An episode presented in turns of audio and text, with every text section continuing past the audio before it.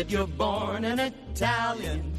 If you want your life to be great, see that you're born an Italiano and your life will be great. Welcome back, everybody, to another episode of the Italian American Podcast. I'm John Viola with my partner in crime, the Italian American Wikipedia himself, the notorious POB Patrick O'Boyle, and we are bringing you a special episode. Can I get that on a kafalafka? What is a kafalavka? You know that big hat that the Greek priests wear? Yes, That's like sun protection with the veil. Can I get Notorious POB on one of those? I would love nothing more. and I'd wear it everywhere. Anybody in our audience out there who's Greek or, or attached to the Greek Orthodox Church knows where we can source a kafalavka. Please let me know. I would absolutely love that. And you could design the veil, and we'd have Notorious POB. And in the back, it'd be like the be like the cape, like the, the superhero cape.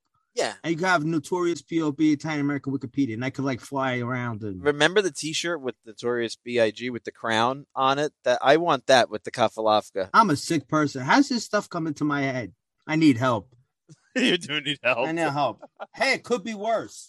Talk about needing help. We're coming with a special episode today because we kind of had a little bit of our summer schedule. We're going to move it back because um, we're recording this episode on Monday, July 25th. It's going to come out Wednesday, July 27th. For those of you in the audience who keep up with what's going on in our beloved Madre Patria in Italy, it's been a very strange week uh, since we last released an episode and recorded. As compared to it's a particularly the strange last week. two thousand years, That's very true. Yeah, it takes a lot. It does take a lot. To be called a strange week in Italy, you got to go above and beyond. It's just so much a confluence of events right now, and we thought it would be great to welcome back the man who's really become our special foreign correspondent over in Italy, Umberto Mucci from We the Italians, because a lot of questions are coming our way about what is going on in Italy, and the man that we always turn to to answer them is uh, Umberto Mucci. So, Umberto, welcome back. It's so good to see you again. Thanks, John. It's so good to see you and Patrick. But uh, I, I misunderstood. I thought that you were the ones who telling me what is going on here. Oh, I wish. I, if I if I could do that, I'd I'd have a fortune. If I could predict the future like that, I don't know what's going on. For I mean, we've got a difficult time in terms of the after effects of the pandemic, the incredible drought and heat wave that's just crippling Italy right now, and all of a sudden, this caretaker government, this unity government under Mario Draghi, shockingly crumbles, and it looks like we're facing elections, right? yeah, yeah. In two months from uh, from today, you know, unfortunately, uh, we still have the pandemic. Uh, we have uh, the awful effects of the war in Ukraine. We have a very high inflation, desperate migrants who come here from Africa in search for a future. Poor people. The economic crisis, gas shortages, and probably the need to cut its use in autumn. A scorching heat, very, very, very problematic with temperatures we haven't had this high in 20 years. We have uh, several fires all over Italy, and it'll take 15 years to rebuild the destroyed forests. We have a devastating drought. We have also airline strikes that put many Italians on vacation at risk. Wow. What we don't have is a government. Because, uh, because you know, we had the best uh, prime minister in decades, and uh, what the hell? Are we going to stay with him? No, absolutely not.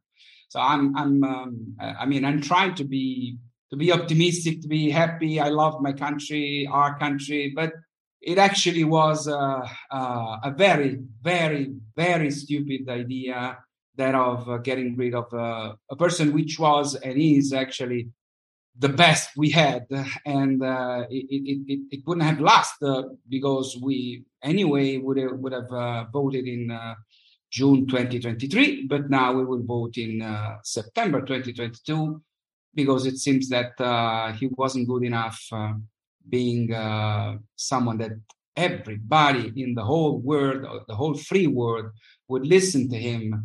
And make no mistake, the one that was happy about what happened was uh, Vladimir Putin in Moscow. So you can understand why I, I wasn't. Uh, I'm not happy when he's happy, when Putin is happy. I, I don't blame you for that, and I don't think Mhm. many people are. And it's interesting. You, you're describing Mario Draghi, former head of the European Central Bank, really a very well regarded statesman on the international stage.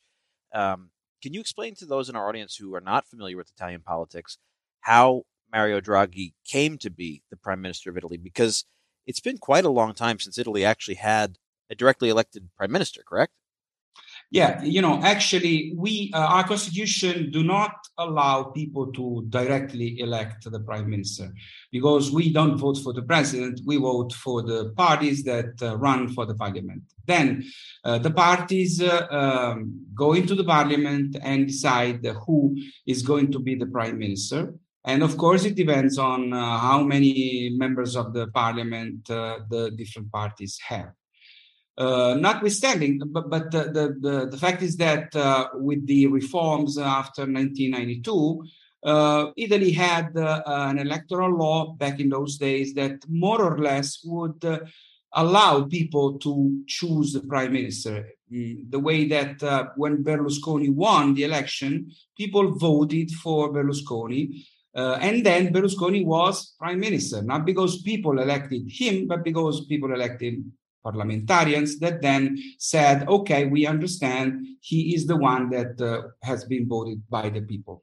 That was uh, up to 2011, which is the last year when we had the prime minister, uh, head of the government, that actually ran for prime minister, uh, even indirectly.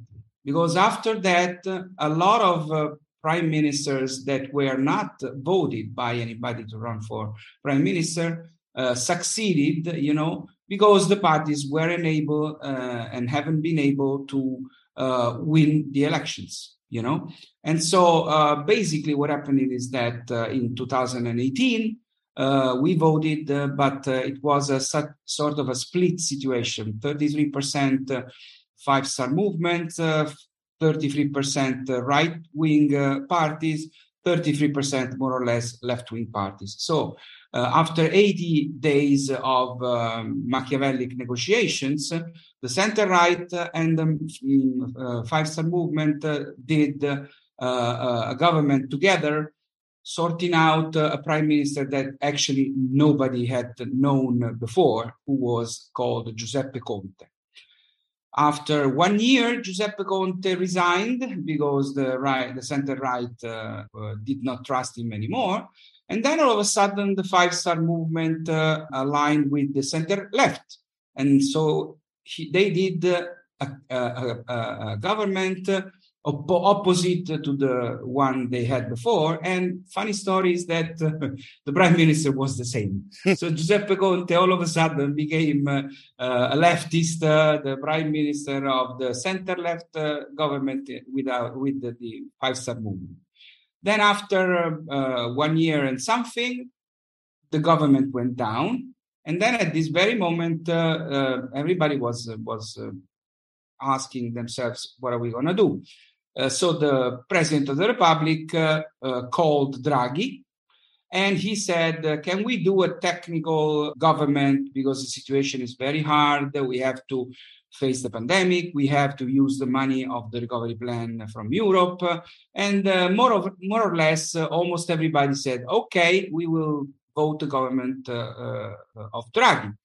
aside from the far right party, the Brothers of Italy, Fratelli d'Italia. And so this government, which was a technical government, which had inside people from the left, people from the right, people from the Five Star Movement, uh, people um, technical, you know, and they they did um, the government did a lot of good things because Mario Draghi, somebody that was listened all over the world, uh, he would go to the EU Commission and uh, they actually would ask him for his advice, which is something that never happened before with Italian leaders they would go to NATO and people would, would ask him for his advice. They would go to the United Nations. They would go to the White House. They, they, he would go wherever and people would listen to him because he is charismatic. He is serious. He is somebody who has not a social media account. He does, does not gossip. he does not wear strange uh, ties or um, whatever. It's a, he is a very serious person. So the Italian politics uh, didn't like very much this serious person because it, it was just like when you are in an office and you don't do anything and all of a sudden comes someone who works hard every day. You start saying uh, is everybody understanding that i didn't do anything before this guy come and then uh, will they ask me to work a lot because he's working a lot? So let's get rid of draghi. I mean this is of course my opinion but uh, 60% uh, of Italians is very, very, um, um, is not happy that he has gone. And he actually has not gone because uh, he is in charge for current affairs, or simple affairs. Problem is that Italy is not a simple place and this is not a simple moment. So mm, it's not very clear what he can do or what he cannot do he can do something he can face pandemic uh, but when he will do something that is not very good for one of the parties they could not vote it uh, and he doesn't have the power right now to uh, force them. You know his most famous i think accomplishment is the man who they say saved the euro during the crisis in greece and the, the european currency. Uh, but like you say he is known all over the world as a very serious and consequential statesman. And one of the, I think, most appealing things about him, you know, you talk about how Conte went from the right alliance to the left alliance, and now Conte is active in uh, general Italian politics again, right? Even though he came out of nowhere. So his sort of technocratic credentials are immediately washed away. They're up in smoke, right? Now he's a partisan politician again. Draghi has always maintained his nonpartisanship, and I think that's one of the things that many, many people in Italy have felt great about is his sort of uh, technocratic, nonpartisan nature. It's also part of the reason that even before this crisis, many people were saying that he would never be able to serve more than the end of this term. You know, a, a year from when it looks like it'll expire now. Uh, he, had, he was pretty committed to staying out of partisan politics in the future, right? Is that is that the case? Is there any sort of outcome here where Mario Draghi throws his hat back in the ring with the party? No, no, no, absolutely not. He is not running because um, some would say that he has nothing to do with this country, with the Italian politics, not the Italian country, because uh, he says what people do not want to hear, while the other people say exactly what they want to hear even if it's not the, the, the best thing, the good thing. Uh, so he's he's not gonna say, yeah, let's do more debt. There's no problem about this because we have a huge debt. And every time the other politicians say, let's uh, put 50 billion euros in this, uh, nobody is asking these people, where are you going to take this money? And the answer is from the pocket of our children. So uh, this is, I'm sorry, because uh, it's not very good for Italy. Now that the Draghi government has fallen, which parties pulled out of the unity government? Uh, the Five Star Movement uh, started, and then uh, the League, the Northern League, uh, and Berlusconi's Forza Italia followed. So these three are the parties that made him resign. I guess the astute political observer would say the beneficiary of that is none of those parties, but is actually the only party that could be considered major that was not in the unity government, which was Fratelli d'Italia, which is the inheritor of the legacy of the post Mussolini, post fascist parties of uh, MSI and uh, Alleanza Nazionale and all of these evolving parties. They've evolved in their sort of post fascist right wing nationalism, but it's a nationalist party nonetheless, and it's led by a 45 year old a woman named Giorgia Meloni, and she is really, I guess, the the odds on favorite to become the next prime minister, right? I mean, uh, I'm not so sure. I mean, um, yes, she is now running the party that is ahead in the surveys. And yes, on September, on uh, July 25, it seems two months from the elections, that there will be a center-right coalition with uh, Meloni's Fratelli d'Italia, who is uh, uh, the one with the majority of the surveys right now, and then the Northern League uh, for Salvini, and then Berlusconi's Forza Italia. And yes, it seems that right now in the surveys they lead and they could win the elections. Two problems. The first is that uh, in two months a lot of things can happen. Uh, I I don't know if uh, the other coalitions will be able to reach the votes that the center right is going to take. Probably not. But then already now people in the center right parties, especially Forza Italia, are saying we are not sure that Giorgia Meloni will be the person that we will indicate uh, as uh, uh, head of the government uh, when the president of the republic will, will ask us uh, who can I give the mandate to form the government. Because Berlusconi's party has always been in the center right coalition, the one more center than right he is part of the Popular Party in Europe, and uh, he is thinking that maybe uh, Europe and then the United States and then the free world will need someone who is not far right to lead the government. So some in the Berlusconi's party are starting to say right now that uh, it's not sure that they will indicate Giorgia Meloni if they will win the elections.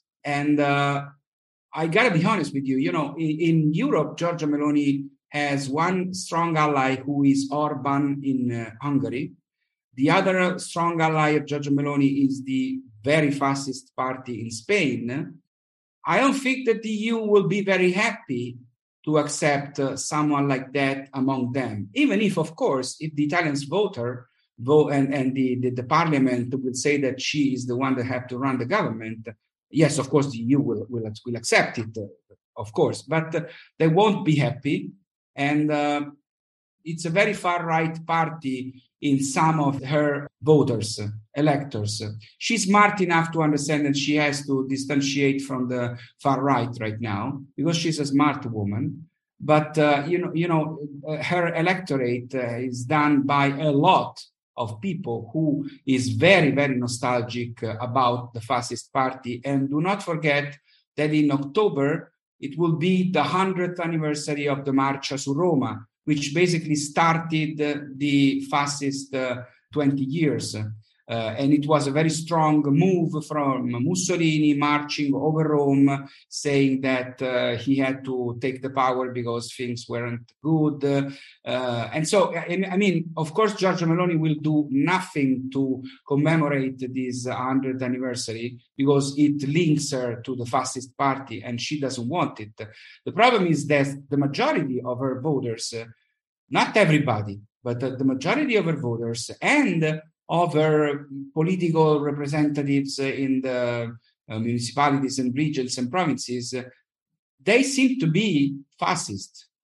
They do uh, saluto romano, the, the Roman uh, salute uh, with, the, with the hand. Uh, they don't do anything to say, no, no, we're not fascist, you know? And uh, even the contents of our program, I don't know if they're not fascist, but they're very, very far right. Can I ask you a question, Umberto? Yeah. Because this is such a complicated time. I mean, Italian politics, I mean, that's why Italy invented Machiavelli, right? It's very, very complicated. Yeah. I have a lot of friends, a lot of people from the same place my grandfather comes from in Salerno, that are huge fans of Giorgia. And we try to give our, our listeners a balanced take on what's happening, the pros and the cons, what different sides think. So the people who don't like Draghi, why don't they like Draghi and why do they like Giorgia Meloni? Well, you know, uh, people who do not like Draghi, once again, do not like someone who tell it how it is. And, and I understand this because they have been raised for decades by people that politically would say everything they need to to get one more vote. So we are used to, you know, we haven't had any political leader that would say, come on, guys, let's think about the fact that uh, we owe a lot of money to the markets, and the markets are not going to give us more money if we don't fix a budget. This is what it is. It's not an opinion, you know. Now, in this very moment, because Draghi resigned, our bonds worth less than Greece. Wow. Okay, less than Greece. Think what happens when we have to refinanciate our debt. That the markets will say, yes, of course, we're going to give you money, but the, the, the rate, it will cost you much, much, much more. So our budget is going down the drain because of this. So now this is something that everybody who has a family understands. Because if I want to buy a car and I cannot afford it, I probably do not do that. And if I do that, then I, I have the problem to pay uh, every every month uh, uh, uh, the money that I owe. Okay, so probably I do not want to buy a Ferrari if I cannot afford it. Politicians, uh, yes, say let's buy a Ferrari with the money of your children. They don't say it, and nobody is smart enough to say, wait a minute, where are you going to take this money? Okay, so about Giorgia, uh, everybody in Italy is happy about the person who hasn't governed in the few years before. This happened with Berlusconi. Before Berlusconi happened with Craxi, and then Berlusconi, and then Renzi, and then Salvini. Okay, because if if uh, everybody or almost everybody in Italy blame the government for everything, you know, we have a say piove governo ladro, which means it's raining. Even if it's raining, the, uh, let's blame it on the government. Okay. So if you weren't in the government, they cannot blame it on you. And maybe they would say, let's try Giorgia. Why not? We tried five stars, we tried the Democratic Party, we tried Berlusconi, we tried everything. Let's try Giorgia. Now, there's a small problem. The Giorgia Meloni only had the executive position of Minister of Youth for two years, which was a minister that was uh, useless.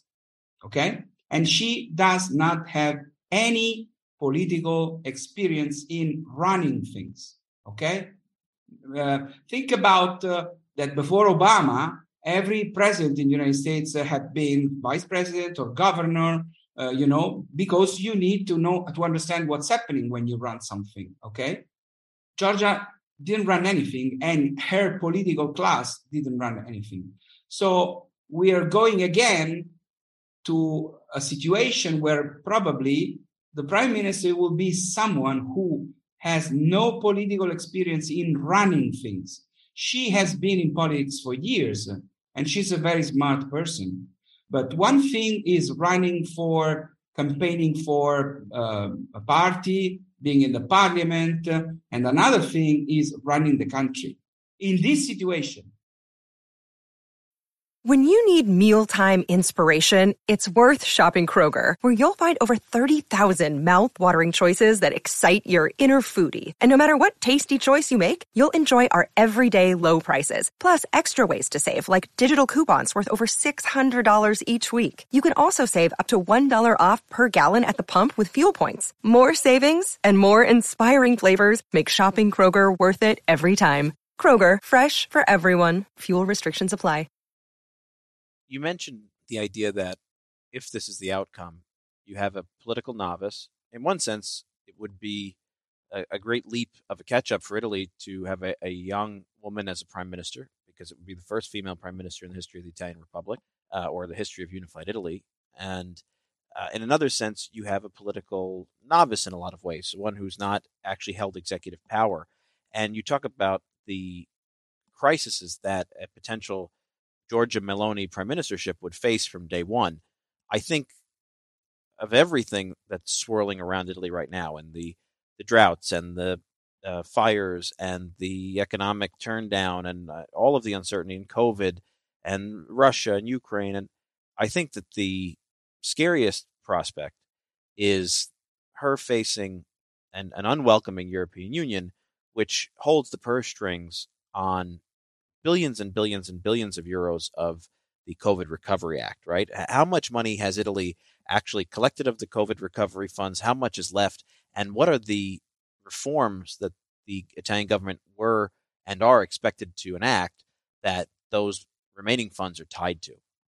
Well, let me tell you, first of all, um, Italy has a very, very serious problem with the uh, female uh, leaders. Uh, we don't. We we we should have them. We don't have them, and not because we don't have wonderful women, uh, leader women, uh, uh, smart women.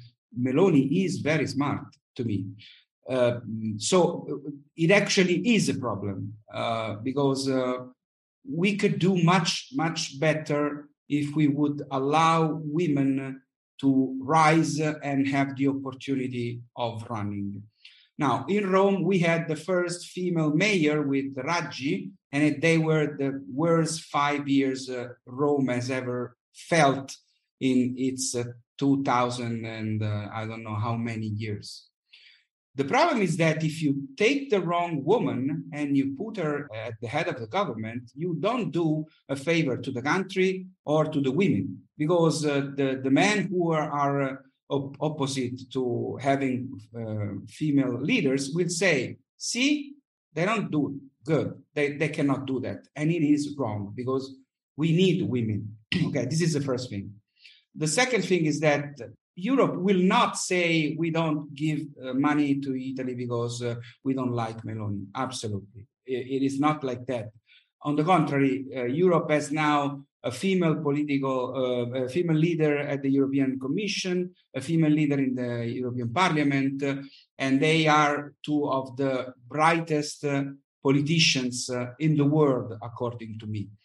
they will say not because Giorgia Meloni is there or Berlusconi or, or even Draghi comes back, uh, I don't know how. They will say if th- there is a pact, uh, Europe uh, uh, committed to give uh, 220 billion euros to Italy, some in loan and some in grants. Okay, uh, so they said, okay, we think that you should use the money doing reforms that you need. We will not say you how you have to reform things we will say you that probably you have to reform something. And then uh, we wrote a, a, a, recovery plan voted by everybody in the parliament, which would say, okay, we will reform the justice, we will reform uh, the fiscal uh, situation, concurrency, uh, la concorrenza. Um, so there are many fundamental reforms that we haven't done in years, and we should. And that's how we should take the money that is left. We took about uh, 45 billion euros because we succeeded, Draghi succeeded, eh, Draghi and the parliament that were that was uh, supporting him, succeeding in doing, let's say, a hundred uh, small reforms or big reforms. but we have uh, six months goals. Now, uh, before the end of uh, 2022, we should do 55 other goals and it's very improbable that we will do that, even because now we have a government that can do slight things, and we will vote in on September 25. If everything is good, think about the fact that last elections with the same political electoral law, we put 80 days before having a government let's say that we have a government in 30 days because everything is smooth. Okay, so on October 25, you have a new government. And this new government, in uh, a couple of months, should do 55 reforms. Some of these reforms are against the uh, political um, uh, campaign that uh, Giorgia Meloni will run. So it's very unlikely. Now, Europe can say, okay, we understand that you had an election, so we can move the deadline. Yes, we can, and, and they probably will because they want to help. But for sure, some of the reforms we need are against what uh, Meloni thinks. And for the audience out there to understand, how much is left on the line of these EU funds? What, what are, what's the number we're talking about? Uh, something like 170 billion. Wow. Umberto, if you were a wagering man, what do you think is going to happen? Do you think Giorgia is going to become prime minister? Do you think not? Do you think that Berlusconi, who's now 3,000 years old, is he like 3,000, 4,000, will come back into office? Like, if, if I said Umberto, six months from today, which is January 25th, I'm going to open up an envelope and I want you to give me a prediction what Italy's politics looks like on today, January 25th, uh, 2023. Tell me what that's going to look like. This is a very difficult question. I, I I hate you for that. No, I, I don't. You're not the first, my friend. You're not no, no, I, I, don't hate you. I love you. Uh, I'm not sure. I, I don't have uh, la palla di vetro, we say, but uh, crystal ball. The crystal ball. No, I don't. Uh, I don't think that uh, Giorgia will be prime minister. I think that at the end of the day, either because uh, uh, she will uh, lower a little bit uh, her percentage, not that she will lose, but she will lower a little bit, either because uh, her colleagues Salvini and Berlusconi will be not happy to have her running the show, either because the, the, the system, uh, uh European uh, uh, free world system, Italian system will not be happy with her, not because she's a woman, not because she's young, because she's far right, or at least she was, um, and she's not that experienced. I think that maybe at the end of the day, she will be forced to appoint someone who is more um, seems more safe to the people. Someone who is older, who is probably uh, a male, not Berlusconi, not Salvini. I'm talking about someone who is not a politician, who didn't run for this. maybe someone uh, who has an institutional uh, role right now, uh, someone who is uh, more uh, adjustable for the system. And I got to tell you, I'm not happy of this. I mean, yes, uh, I would like someone who is experienced, yes, but uh, th- this would be another time where probably uh, what the people say would be left a little bit aside, not completely, but a little bit aside. And it's not good for democracy. I, I understand this. I think that she's right. The people has to, to vote, and there should be consequences, even if she would be prime minister. If she wins the elections, she should be. I wouldn't like it, but she should definitely be because because otherwise, what are we going to vote uh, for? Now, let me ask you another question. I really understand what you're saying about Draghi in the sense that he's like the fire alarm in the house saying, we can't keep borrowing money. We can't keep borrowing money. This boat is going to sink. That being said, do you think Draghi did a bad job of communicating that? Do you think that maybe he was a little bit too aloof do, or do you think that the Italians just don't like to hear the news that they don't want to hear? No, I think that he did exactly what uh, he should do. I mean, uh, you think about this. You have this person who put his face uh, in some of the most important uh, institutional decisions uh, in Europe uh, in the last years. So he's got he's he's recognized because he said whatever it takes to save the euro. So he's not a, a, a, nice person. He jokes about the fact that even if he, if he has a central banker, he has a heart.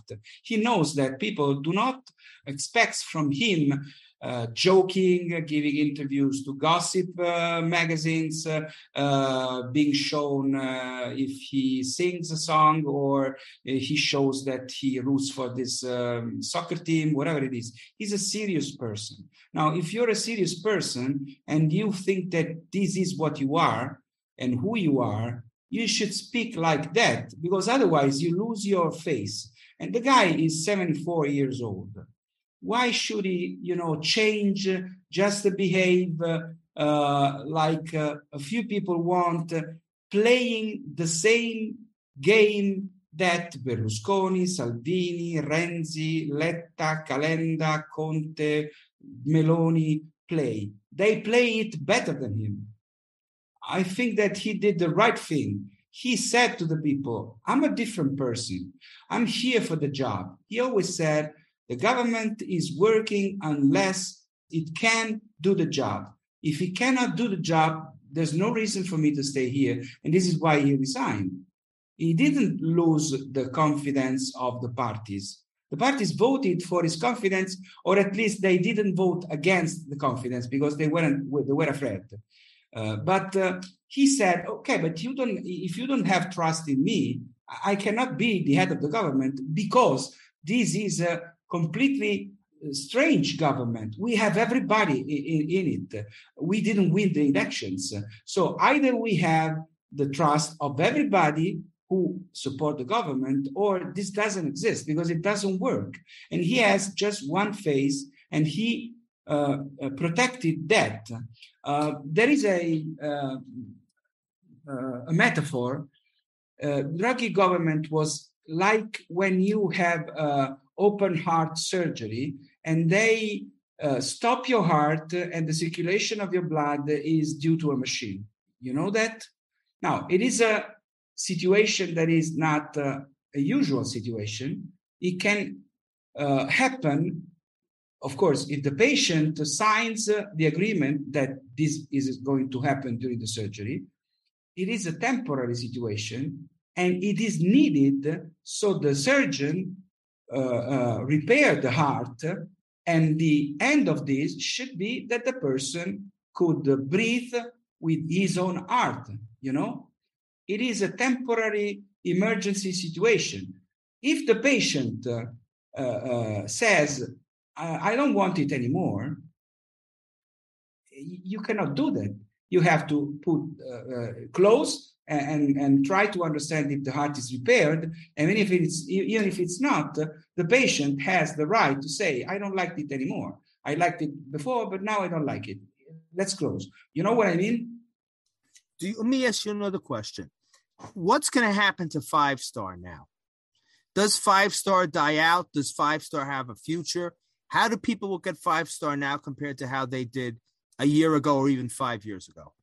Hmm uh, I, uh, uh, I gotta th- I gotta say uh, disclaimer. I think that the five stars uh, are the worst thing ever happened to any possible free country in the galaxy. okay, so this is me. it's just my opinion. I'm sorry if people disagree. I respect that. Now, said that, I think that they are going to go back to what they were uh, at the beginning which is something that in a way it's a good thing they started that they want to change everything.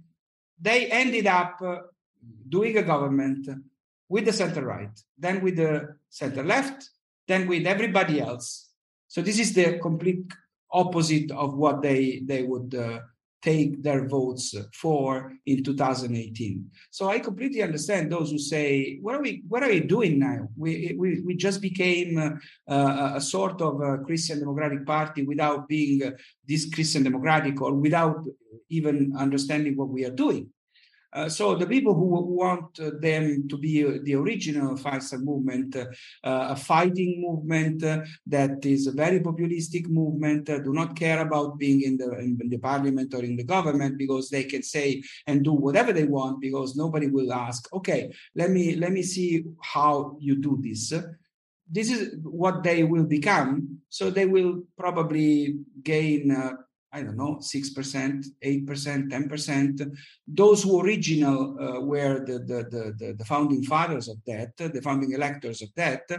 And they will go on uh, saying impossible things, uh, populistic things, but not hurting anybody. If not, the fact that you have 6%, 8%, 10%, which is completely useless because they will not uh, ally with anybody else because otherwise they would say what are we going to do? We said that we don't want to ally with anybody because everybody is, is, is, uh, trash. So they want to stay alone and, and shout and let them do that. Uh, and let, us see how many Italians will want that, uh, knowing that they will not uh, uh, do anything. But, you know, some people do not vote other people to do something, they vote them out of their anger Is Salvini's career finished? Can Salvini come back to fight another day? Where do you see Lega and where do you see Salvini going? I, I, I don't think that Salvini is finished because Salvini can smell where to go and what to do to get uh, votes very well. Is uh, is very good at this and not only at this, but uh, this is important if you're a politician. Uh, Salvini is uh, granting Berlusconi that Berlusconi will be untouched, his uh, uh, companies will be untouched, uh, and his uh, uh, wills will be probably executed. Salvini, somebody says that said Berlusconi, you, you will be the president of the Senate. So in La Lega, the problem is not Salvini. The problem in La Lega is the fact that they run the most important regions in the northern Italy, Lombardia and Veneto, and also, um, yes, Friuli, Venezia, Giulia. And these guys know that uh, uh, sending Draghi away was a very bad, bad, bad decisions. They have a lot of entrepreneurs who are losing and will lose a lot of money because of this. And these people are the electors, are the people who paid for the campaigns of these governors. So these governors were not happy when Salvini would say, I don't like Draghi, but now they're they're silent. I don't know why, but they're just silent. They are piling up uh, behind Salvini and they seem not to do anything or say anything, probably because they think that uh, Salvini will, will win together with Meloni and Berlusconi, and there will be something for them. Uh, maybe a ministry, maybe another run at, as governors, but the problem is the money. The problem is the politics. We're losing money. We will lose a lot of money. Summer's here in full swing, and we want to know how you, Italian American, for the season. The Italian American podcast is partnering with Mediaset Italia for an exciting giveaway. Just snap a pic of your most Italian American moment this summer, post it to Instagram, and you could win an exclusive Mediaset Italia picnic pack. The picnic pack includes a portable blanket picnic basket, cheese board, plates, utensils, stackable wine goblets, and a wine opener. Everything you need for an aperitivo picnic under the sun. How do you get your chance to win? It's easy. Just capture what Italian summer means to you and post your picture to Instagram. Follow us on Instagram at Italian American and at Mediaset Italia USA, then tag both accounts in your post. Don't forget to use the hashtag iHeartMediaSetItalia so we can find it. Post your pictures between now and September 21st, and we'll pick 20 lucky listeners to receive their picnic pack in the mail. Open to residents of the continental United States. Visit Instagram at Mediaset Italia for more information, terms, and conditions. Everyone has been saying for years Italy is going to crash because of its debt. Italy is going to crash because of its debt. When Greece was in trouble, Italy's next, Italy's next. Um, Europe could handle uh, Greece crashing, but not Italy. And to me, it's like the boy that cried wolf. So for years, we've been hearing this and nothing has happened. Um, is this when it's going to happen? If things go wrong in the next couple of weeks, is Italy's bond, and I'm not a finance guy, so I, I excuse me for the people out there who are. Uh, does this mean Italy's bond market, if that's the correct way, is going to crash? Like, is this as serious as every as you're saying and if it is, what makes it different than the past? Well, uh, we, we are we are too big to fail, but uh, uh, oh, Lehman Brothers uh, was too. Uh, now, now the problem is that um, uh, I understand the cry wolf approach. I totally, you know, we Italy. The, the fact that Ita- a lot of Italians do not understand or do not accept is that very simply we depend on the markets I mean, it's it's not that I uh, I uh, I gain uh, my my state my stipend my salary is uh, uh, five thousand euros a month, and I spend four thousand euros a month or even five thousand euros a month. Every month, uh, my stipend is five thousand euros, and I spend ten thousand euros. Okay, I'm used to, not a problem. Okay, now Italians do not understand, a lot of Italians do not or do not want to understand that these costs, because the other 5,000 euros are lent by the markets. And they're happy to lend us money because we are Italy. We're not uh, uh, a small, stupid country, you know, or a company that can fail. Then they say, okay, Italy will repay our debt, but let's raise uh, the, the money that, that, that they have to give us. The interest, the interest that you think for the Americans. That's okay. Listeners, yeah. Yes. So at a certain point uh, in Italy, you mean you meet people that say, "Oh, the markets, bad people, investors, bad people, speculation, bad people." Wait a minute. There's a lot of funds made by the money of, let's say, the American professors that invest. They have 100% right to expect that their investment will repay money. Okay? So they're not uh, bad people speculating, they're people investing and they want their money back. There's nothing wrong in that. But a lot of Italians do not want to understand that. Now, uh, why are they uh, expecting us to pay what we promise to pay? Because it's a promise. Stupid. Okay. So at the end of the day, there will be one day, I don't know when and if, and I do not wish it, but the, the, the normality is at a certain point, the markets will say, okay, we're lending you money, but as long as you don't do any reform and you waste money and you lose money, now you have you will have to give us 100% interest. And 100% interest is too much. And you default. Now, what will happen? I don't know. At a certain point, maybe, and this is what happened in 2011, the spread between the bonds of Italy and Germany was so high that uh, the, the Berlusconi had to resign because he knew that there was a lot of problems by asking money to the markets. It can happen again, probably, or maybe. I don't wish so, I, but but it can happen because it's just very simple. But if people in Italy do not want to understand this simple thing and think that the money we, we, we keep the money out of the trees or just dig into the into the, the, the earth and we find money. It's incredible but people i think that people vote thinking that this is the way because otherwise you, you don't expect, you don't understand why you get rid of draghi and, and you you vote for people that that say let's put i'm serious 50 billion euros in the pockets of italians. And nobody asked where are you taking this money 50 billion euros like this. I'm waking up and I'm saying, okay, let's do 30 billions. No, it's too few. 40 billions. Let's do 50. What is it? The game? it's money, you know?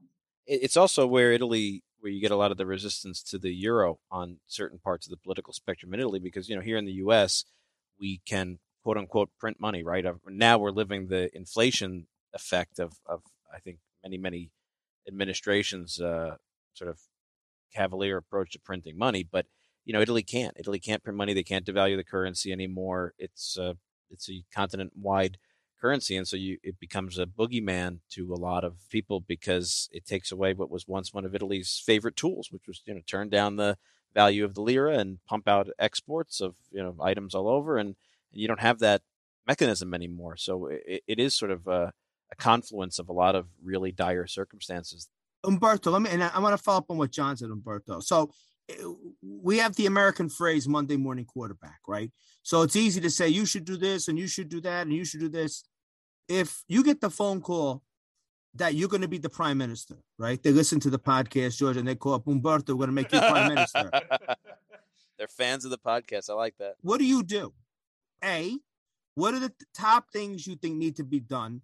And B, how do you get them done in a system that's so dysfunctional as the Italian government? I call Draghi. wow. So you no. just say bring no seriously. So you think just bring yeah. put Draghi back in? Yeah, yeah. Uh, listen, Patrick, I, uh, I, I thank you very much. I uh, hopefully they won't do that, but they, they won't call me. Uh, but uh, um, uh, if they do call you, John's getting a Cavaliere della Repubblica, Grand Croce. That's the first thing. John and Pat. yeah, yeah, of course. That, well, that's that's just that's the first thing you got to do. Then you can save the country. And then and then I decide. just say the medals are in the mail. Yeah. No, absolutely. I go Draghi, uh, and, and uh, I maybe I, I go in television and I suicide myself, telling guys, come on, let's behave. You you guys have a family, you have children, okay? So look at your children every children who is born here in Italy, in the second he or she uh, shouts the first, uh, he or she has something like 40,000 euro of debt. Wow. Or 50,000, I don't know exactly, but uh, a lot. Okay. So I, I would say, look at your children. You are bearing them with a lot of debt. They will repay it. They're not going anywhere. It's on them. So just behave. Do you want your chalet in uh, Trentino Alto Adige looking at the wonderful lake? Would you like it? I would. It costs uh, 500,000 euros. Do you have it? No, you don't buy it. You wish you could buy it. You visit, you, you rent it, you dream of it, but you don't buy it because you cannot. Because this is what the people from Italy taught us at the end of the Second World War. They rolled up their sleeves and they did whatever they could to rebuild the country with the American money, with the American money. And they didn't cry every time somebody would say, You cannot buy that. You don't have any money. Okay? They would work a lot, and you guys know it because it's the same thing the Italian did when they immigrated to the United States. They didn't cry, they just worked hard double. It's the same thing that they did in Italy after the Second World War. Now everybody cries. Now everybody's a victim. Now everybody says, I want that. I, I need a, a reparation. Uh, somebody should give, give him money. Come on. It, whose money? It's, it's so simple. But I, I, I don't have the one hundredth of the charisma you need to do something like that. uh, you know, I, I maybe Draghi has it. This is the reason that I wanted to make sure we had this conversation today because I think you know we've had conversations about Italian politics before and what's happening, but never under these circumstances, never with so much on the line. And I think it's going to be very, very fascinating to watch in the next couple months unfold. And you know, Italy has truly pulled itself out of a lot of these uh, near misses and hairpin turns. And those of us who love her as much as we do, you know, we, we hope and pray that she can do it again, but also most importantly in a way that helps to build a stronger future for the country because it's very difficult to watch the country that you love so much continue to stumble through these kind of things, you know. I agree with you totally. And that's where we find ourselves today as we uh, wrap up this episode of the Italian American podcast. For those of you who are citizens of uh, the Republic of Italy, we we hope for you that uh, this is an election that you're thinking long and hard about. And for those out there who are simply uh, part of this great diaspora and, and lovers of Italy, you know, this is why dual citizenship is an important opportunity and element of what it means. Because if you are uh, of Italian descent, there's routes to be eligible to participate in Italy's democracy now and going forward. So for Italy, we're we're certainly hoping and praying, and keep our audience abreast of what comes in coming weeks. And Umberto, I'm sure we'll be calling you back in for clarifications as the next chapter unfolds. Thanks, thanks, John. But no matter what happens in Italy, there's always lunch. The whole world is falling apart, but you're going to eat well. Yeah, but uh, but as Milton Friedman would say, there's no such thing as a free lunch. and on that note, and on that note, and on that note, we sign off. Thank you, guys. Thank you, guys. Oh, thank you, Umberto. John, could I? I want to make a special announcement. I know many of you know that I I went to music school about three years ago, four years ago. I had always um, regretted that I had never learned music as a kid. It's the one thing that I always wanted to learn. I didn't learn and I was thrown out of mandolin school after six lessons because the guy said that I was a disaster and to give it up. So, you know, after we had a great episode with the Feast Band episode with Marty and Joe, and they have inspired me to take up an instrument. And the one instrument that I can't handle is the kazoo. so now I have a beautiful American made kazoo. A lot of people ask what I hum at the end of every episode, and that's the uh, call out signal. I guess you'd say the final uh, closing music of the Telegiornale, the Italian uh, television newscast. So I want to use this opportunity to break in my new kazoo. And what I've always hummed, I am now going to play on my kazoo, the closing television signal, which I think is so appropriate for this episode. John, may I? Yes, absolutely, folks. You're going to hear it here for the first time. Pat's kazoo, uh, waving us out to the sounds of Italy's newscast. Thanks for listening, and we'll see you next week. Oh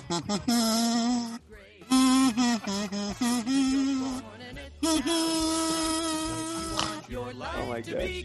Umberto, you're gonna have to find us an Italian maker You're born an Italiano and your life will be great. See that you're born an Italiano and your life